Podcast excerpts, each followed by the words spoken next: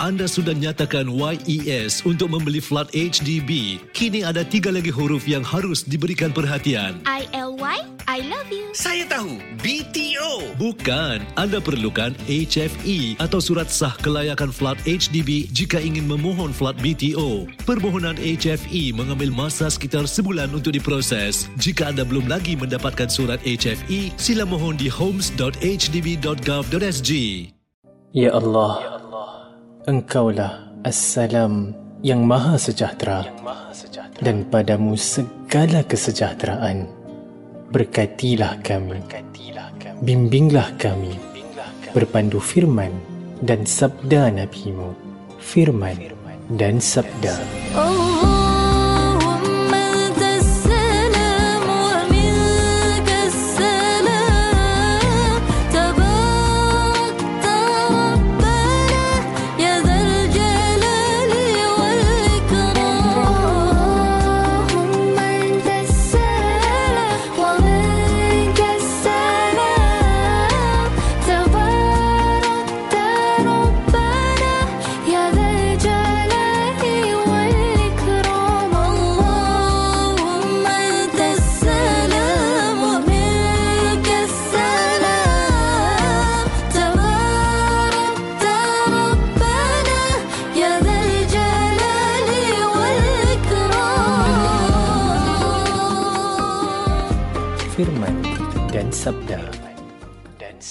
Assalamualaikum warahmatullahi wabarakatuh. Para pendengar yang kami muliakan, semoga Allah menjadikan kita insan yang senantiasa bersyukur, insan yang mudah memaafkan, sering beristighfar, diluaskan rezeki yang halal lagi berkat, dikurniakan kebahagiaan dunia akhirat. Amin ya rabbal alamin. Firman dan sabda. Dan sabda.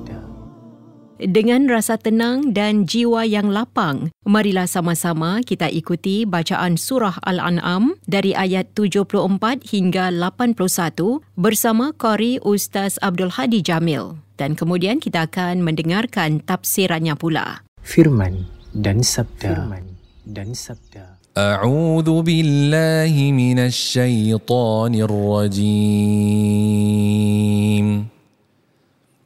واذ قال إبراهيم لابيه ازر اتتخذ اصناما الهه؟ اني اراك وقومك في ضلال مبين وكذلك نري إبراهيم ملكوت السماوات والأرض وليكون من الموقنين.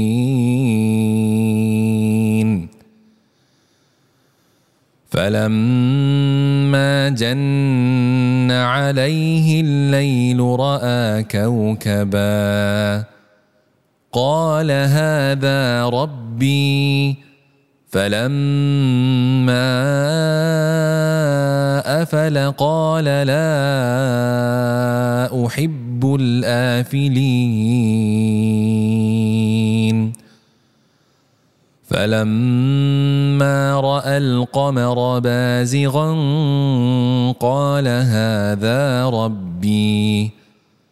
فلما أفل قال لئن لم يهدني ربي لأكونن من القوم الضالين.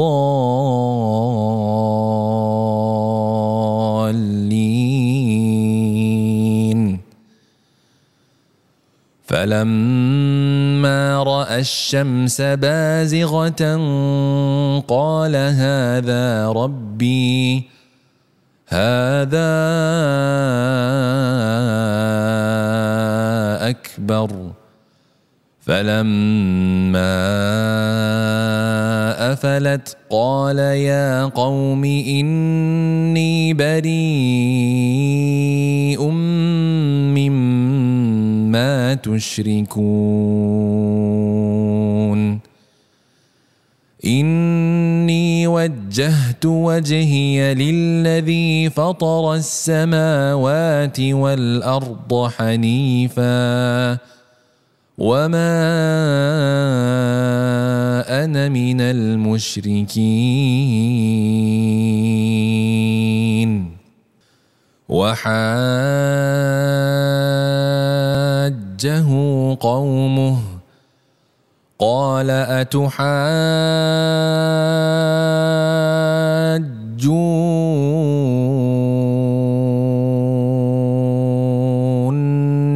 في الله وقد هدان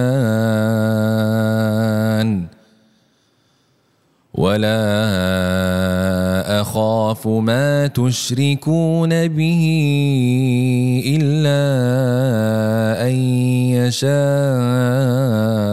ربي شيئا. وسع ربي كل شيء علما.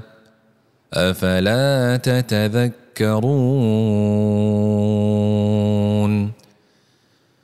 وكيف أخاف ما أشركتم ولا تخافون أنكم أشركتم بالله ما لم ينزل ما لم ينزل به عليكم سلطانا فأي الفريقين أحق بالامن ان كنتم تعلمون صدق الله العظيم Firman dan sabda dan sabda. Eh Ros, apa benda ni? Eh, ni syirik tau. Kau kenapa? Apa? Kau nak cakap benda ni salah? Eh, benda ni turun-temurun tau. Kira apa? Kau nak cakap, nenek aku yang pas dekat mak aku, habis mak aku bagi aku, kira satu keluarga aku, syirik ke apa? Yelah, tapi agama kan dah cakap itu salah. Kebenaran dekat depan mata. Kenapa kau tak boleh buka juga mata kau? Eh, diamlah. Firman dan sabda. Firman dan sabda. Kehidupan di dunia ini untuk mencari kebenaran. Allah memberikan kita akal yang sempurna untuk mengambil kebaikan daripadanya. Para pendengar yang dimuliakan, ceramah bertajuk Mencari Kebenaran akan disampaikan oleh yang berbahagia Ustaz Mustaza Bahari beserta tafsiran surah yang dibacakan awal tadi. Silakan Ustaz. Bismillahirrahmanirrahim. Assalamualaikum warahmatullahi wabarakatuh. Alhamdulillahirrabbilalamin. Wassalatu wassalamu ala ashrafil mursalin. Nabiyina Muhammadin wa ala alihi wa sahbihi ajma'in. Subhanaka la ilma lana illa ma 'allamtana innaka antal alimul hakim. Rabbi shrah li sadri wa yassir li amri wa lisani yafqahu qawli amma ba'd. Alhamdulillah. Syukur kita kepada Allah Subhanahu wa taala di atas nikmat pertemuan pada pagi ini sekali lagi dikurniakan kita kesempatan untuk kita bangun untuk menunaikan solat sebentar tadi solat subuh kita alhamdulillah dan sekarang ini diberikan kesempatan untuk sama-sama kita mendengar beberapa ayat daripada al-Quran yang dibacakan sebentar tadi oleh qari kita dan insya-Allah kita akan lanjutkan kupasan-kupasannya mudah-mudahan kita dikurniakan Allah kefahaman dan dapat mengamalkan apa yang kita dengar dan kita faham itu dan semoga apa yang kita amalkan itu Allah terimalah di sisinya. Amin ya rabbal alamin. Kembali kita kepada surah Al-An'am. Qari kita telah membacakan tadi ayat daripada ayat ke-74 hingga ayat 81. Firman Allah Subhanahu wa taala pada ayat 74, "Wa id qala Ibrahim li abihi azara tattakhidu asnaman aliha inni araka wa qaumaka fi dhalalin mubin." Bermaksud dan ingatlah ketika Nabi Ibrahim berkata kepada ayahnya Azar Adakah layak untuk kamu jadikan berhala-berhala sebagai Tuhan-Tuhan yang disembah? Sesungguhnya aku melihat kamu dan kaummu dalam kesesatan yang nyata. Di sini Allah alihkan ya, perjalanan ataupun atur cara bicara Al-Quran itu masuk kepada kisah Nabi Ibrahim. Kenapa?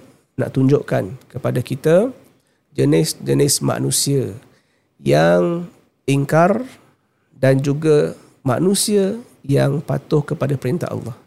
Jadi ini paparannya. Nabi Ibrahim adalah seorang hamba Allah yang baik, yang taat.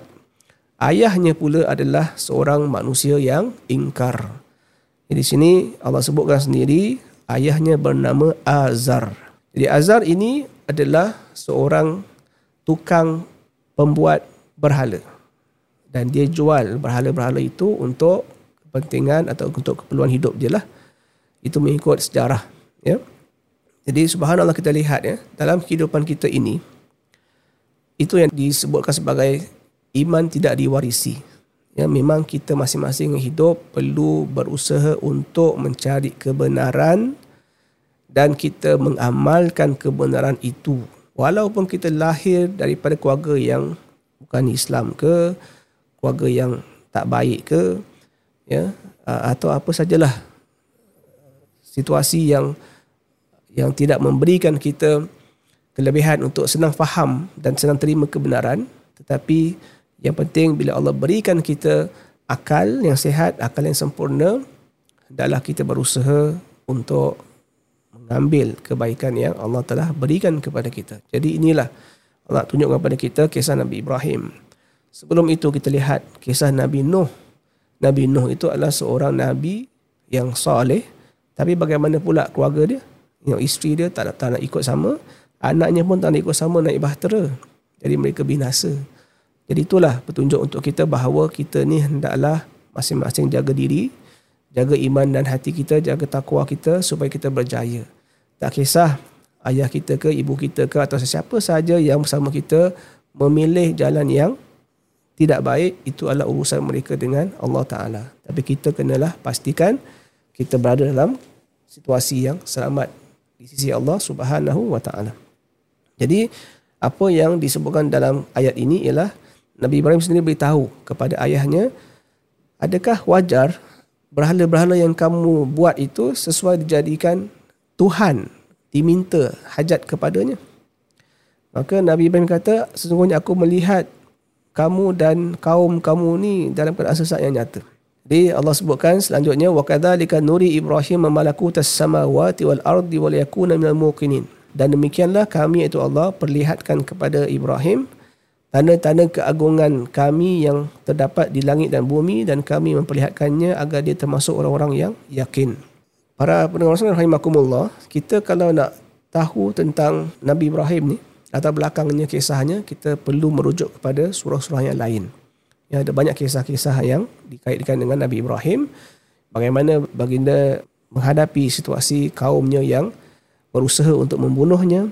Ya, kita tahu pada surah yang lain di mana Allah Ta'ala menceritakan tentang uh, Nabi Ibrahim yang akhirnya ditangkap dan dan dibakar ya. Tapi api tidak membakarnya. Itu adalah kuasa Allah Taala ke atas uh, makhluknya.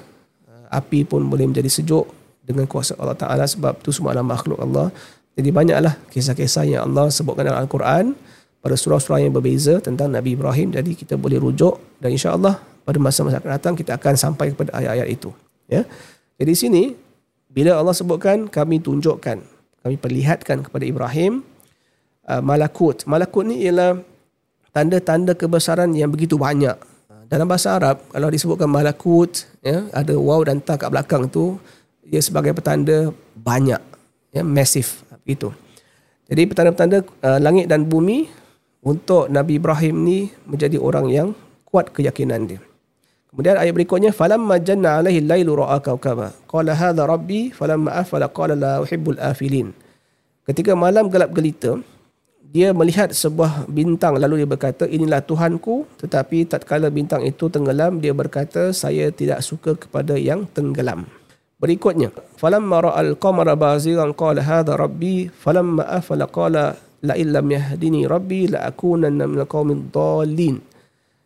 Yang bermaksud kemudian tatkala dia melihat bulan terbit dia berkata inilah Tuhanku. Tapi setelah bulan itu terbenam dia berkata sesungguhnya jika Tuhanku tidak memberi petunjuk kepadaku pastilah aku termasuk orang-orang yang sesat. Daripada bintang yang kecil nampak bulan pula bulan lagi besar maknanya sepatutnya Tuhan lebih besar lah kemudian falamma ra'a syamsa bazighatan qala hadha rabbi hadha akbar. Falamma afrat qala ya qaumi inni bari'um mimma tusyrikun yang bermaksud kemudian tak kala dia melihat matahari pula terbit, dia berkata, inilah Tuhanku. Ini yang lebih besar. Maka tak kala matahari itu terbenam, dia berkata, wahai kaumku. Sesungguhnya aku berlepas diri dari apa yang kamu persekutukan. Baiklah para pendengar sekalian rahimakumullah. Ayat yang ke-78 ini diakhiri dengan wahai kaumku sesungguhnya aku berlepas diri dari apa yang kamu persekutukan. Ini petanda. Dan ini sepakat para ahli tafsir mengatakan bahawa apa yang Nabi Ibrahim sebutkan tentang bintang, tentang bulan dan matahari itu adalah Tuhan sepatutnya menjadi Tuhan sebab makin semakin besar semakin besar pandangan dia kepada planet tu kan. Itu bukan petanda Nabi Ibrahim ni pada asalnya dia nak sembah matahari atau nak sembah bulan atau nak sembah bintang. Bukan sebab Allah SWT telah memelihara Nabi Ibrahim dan telah pun memberikan Nabi Ibrahim rushd ya, iaitu petunjuk. Jadi tak mungkin seorang Nabi ada rasa was-was dan bingung dalam diri dia untuk dia cuba menyembah selain daripada Allah sebab dia jahil lah mustahil eh satu perkara yang mustahil. Uh, macam Nabi SAW kita kan Nabi SAW tak pernah sembah berhala pun.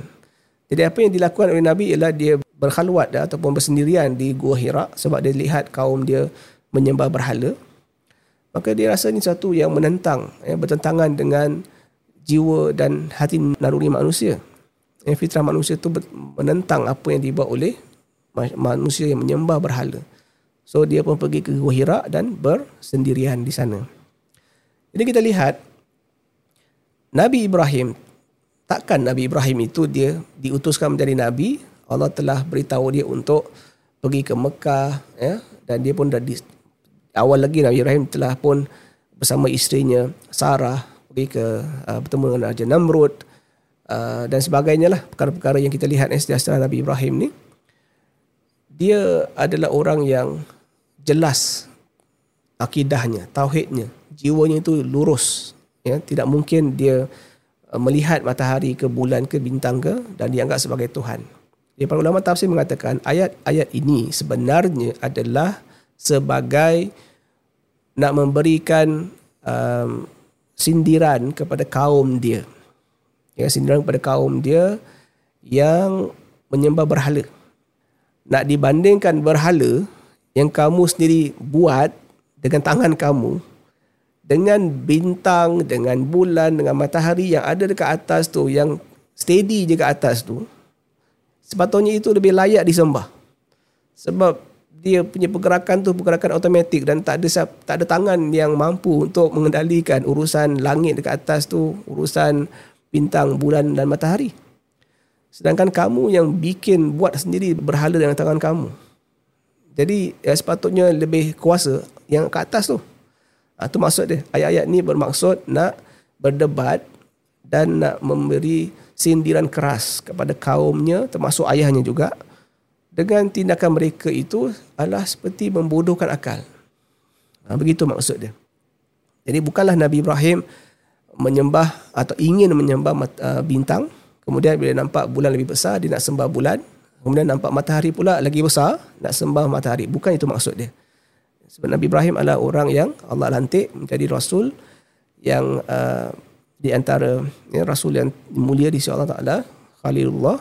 Uh, jadi tak mungkin dia ada syak wasangka dalam hati dia untuk menyembah selain Allah Taala. Jadi saya harap kita faham perkara ini ya. Jadi kalau bila baca Al-Quran um, dan baca terjemahan kita tak cukup dengan itu saja, kita kena baca tafsir tafsir para ulama tafsir mengatakan bahawa ini adalah bermaksud Nabi Ibrahim berdebat dan uh, menyatakan sesuatu tentangan ke atas kaum dia yang menyembah berhala.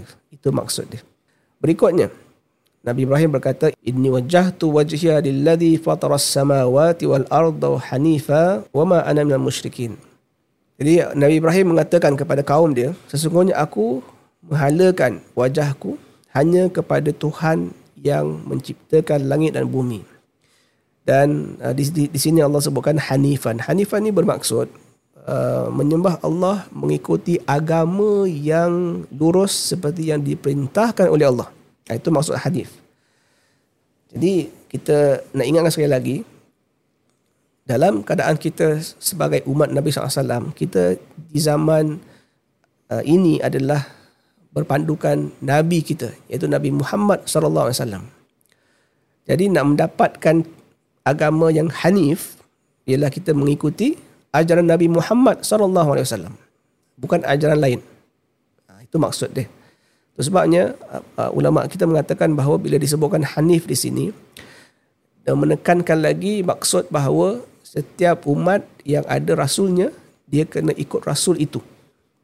Dia tidak boleh ikut rasul lain. Ha, begitu maksudnya. Barulah jadi agama yang hanif. Kalau dia kata dia nak ikut rasul atau nabi lain, agama dia adalah agama yang bukan hanif. Sebab dia tidak mengikuti peraturan perintah Allah Taala untuk dia ketika itu. Ha, Itu maksudnya.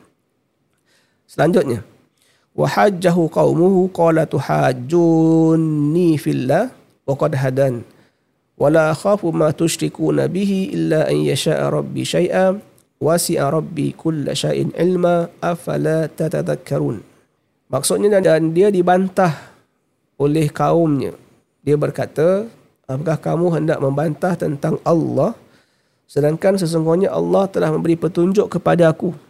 Dan aku tidak takut kepada malapetaka dari sembahan-sembahan yang kamu persekutukan dengan Allah kecuali jika Tuhanku menghendaki sesuatu berlakunya malapetaka itu.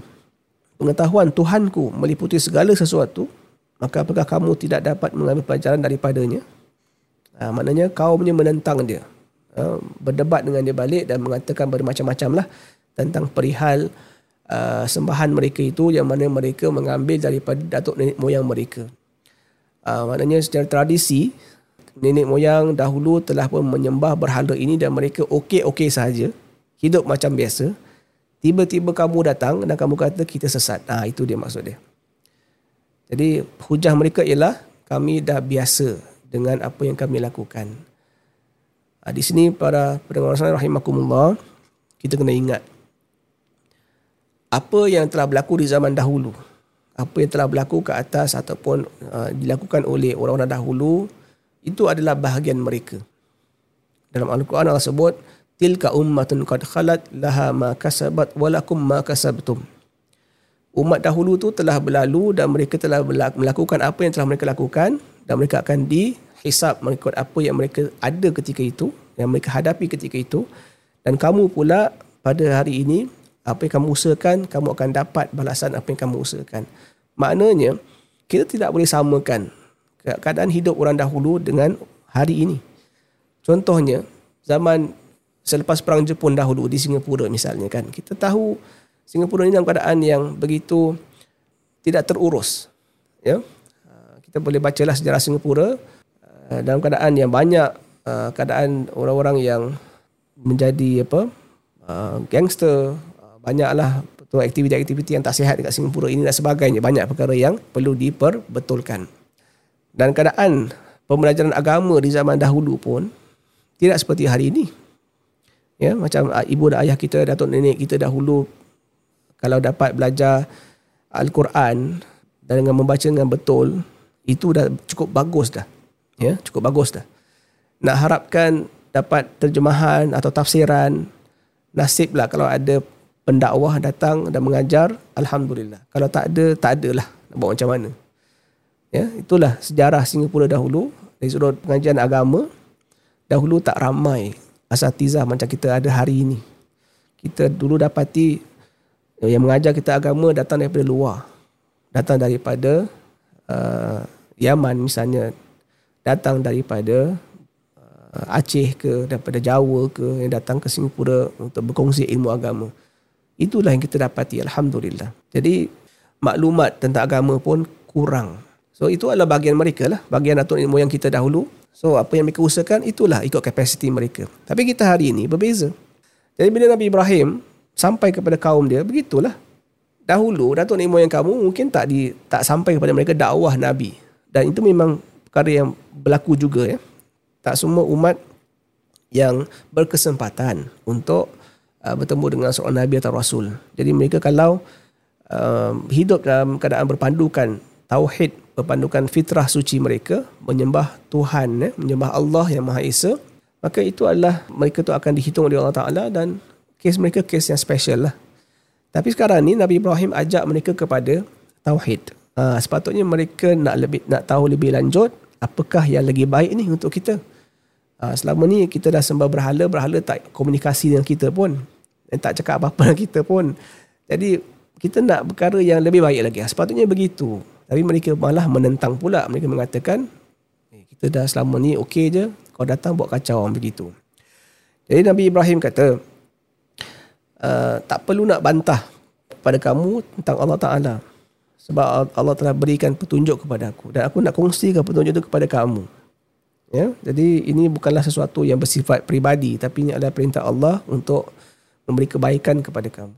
Selanjutnya wa kaifa akhafu ma asyraktum wa la takhafuna annakum asyraktum billah ma lam yunzil bihi alaikum sultana fa ayul fariqaini haqqu bil amni in kuntum ta'lamun. Bagaimana aku takut kepada sembahan-sembahan kamu yang kamu sekutukan dengan Allah padahal kamu tak takut mempersekutukan Allah dengan sembah-sembahan yang Allah sendiri tidak turunkan hujah kepadamu untuk dipersekutukan bersamanya. Maka manakah di antara dua golongan itu yang lebih berhak memperoleh keamanan dari azab Allah malapetaka jika kamu mengetahuinya? Maknanya apa perlunya aku takut dengan sembah-sembahan kamu ni? Mereka tak boleh buat apa-apa.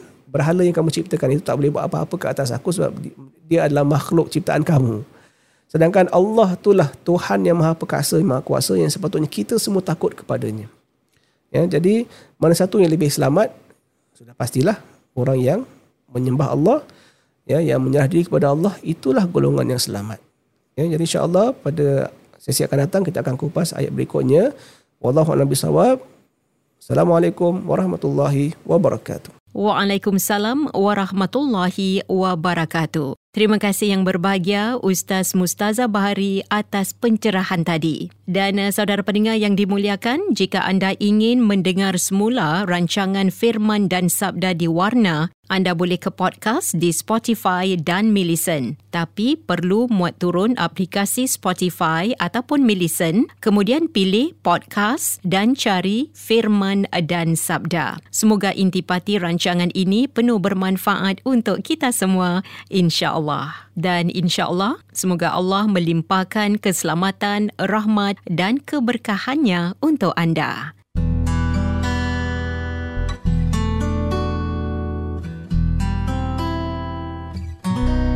سبحان الله وبحمده سبحان الله العظيم سبحان الله وبحمده سبحان الله العظيم. سبحان الله وبحمده. سبحان الله العظيم. سبحان الله وبحمده. سبحان الله العظيم. سبحان الله وبحمده. سبحان الله العظيم سبحان الله وبحمده سبحان الله العظيم